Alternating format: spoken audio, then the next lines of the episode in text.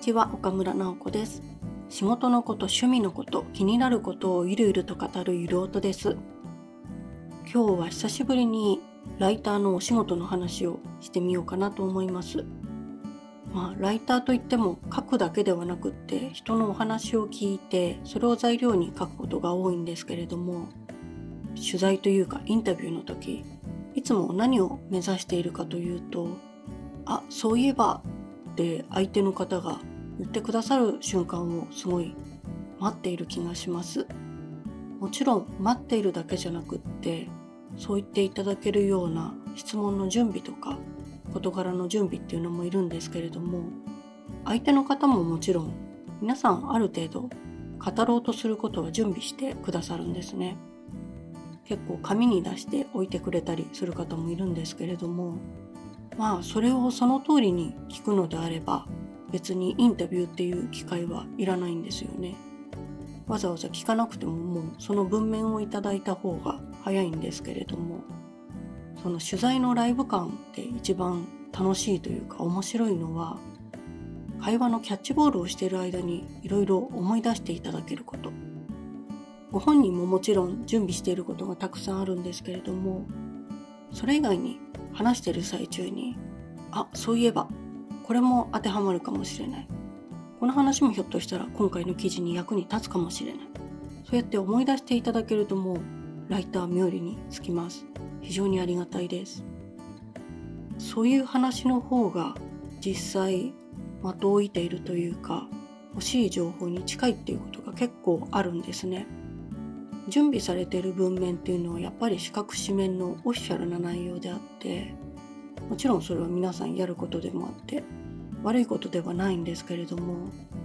記事として何かまとめようと思った時はその方しか持っていない生の情報っていうのがすごい役に立ちます。でも取材の最中にそれをこう教えていただかないことには記事にはなりにくくて。なのでそのあそういえばっていうのをいくつ思い出していただけるかっていうのがライターとしてお話を聞く時の、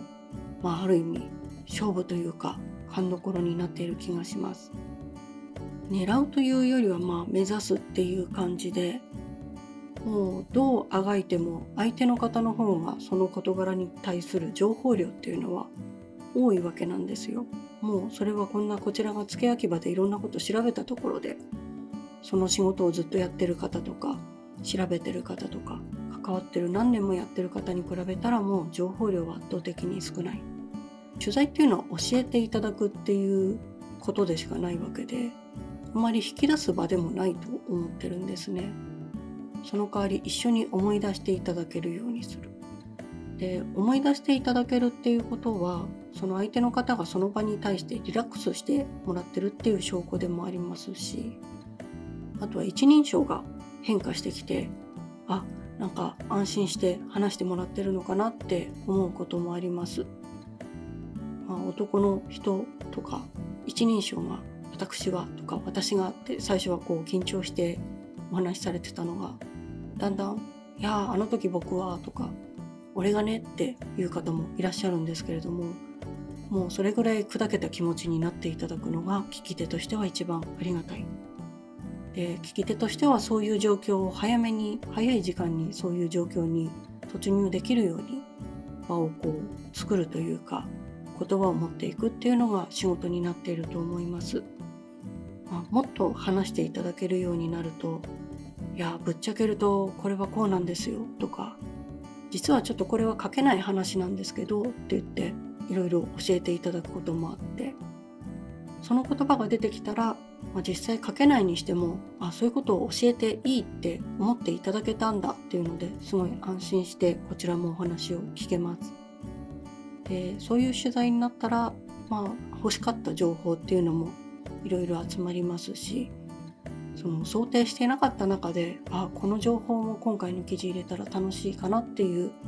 いろいろ書きがいのある記事になります。まあ、聞く時にあまり材料がいただけないっていうのはライターとしての腕のなさにもなってしまいますし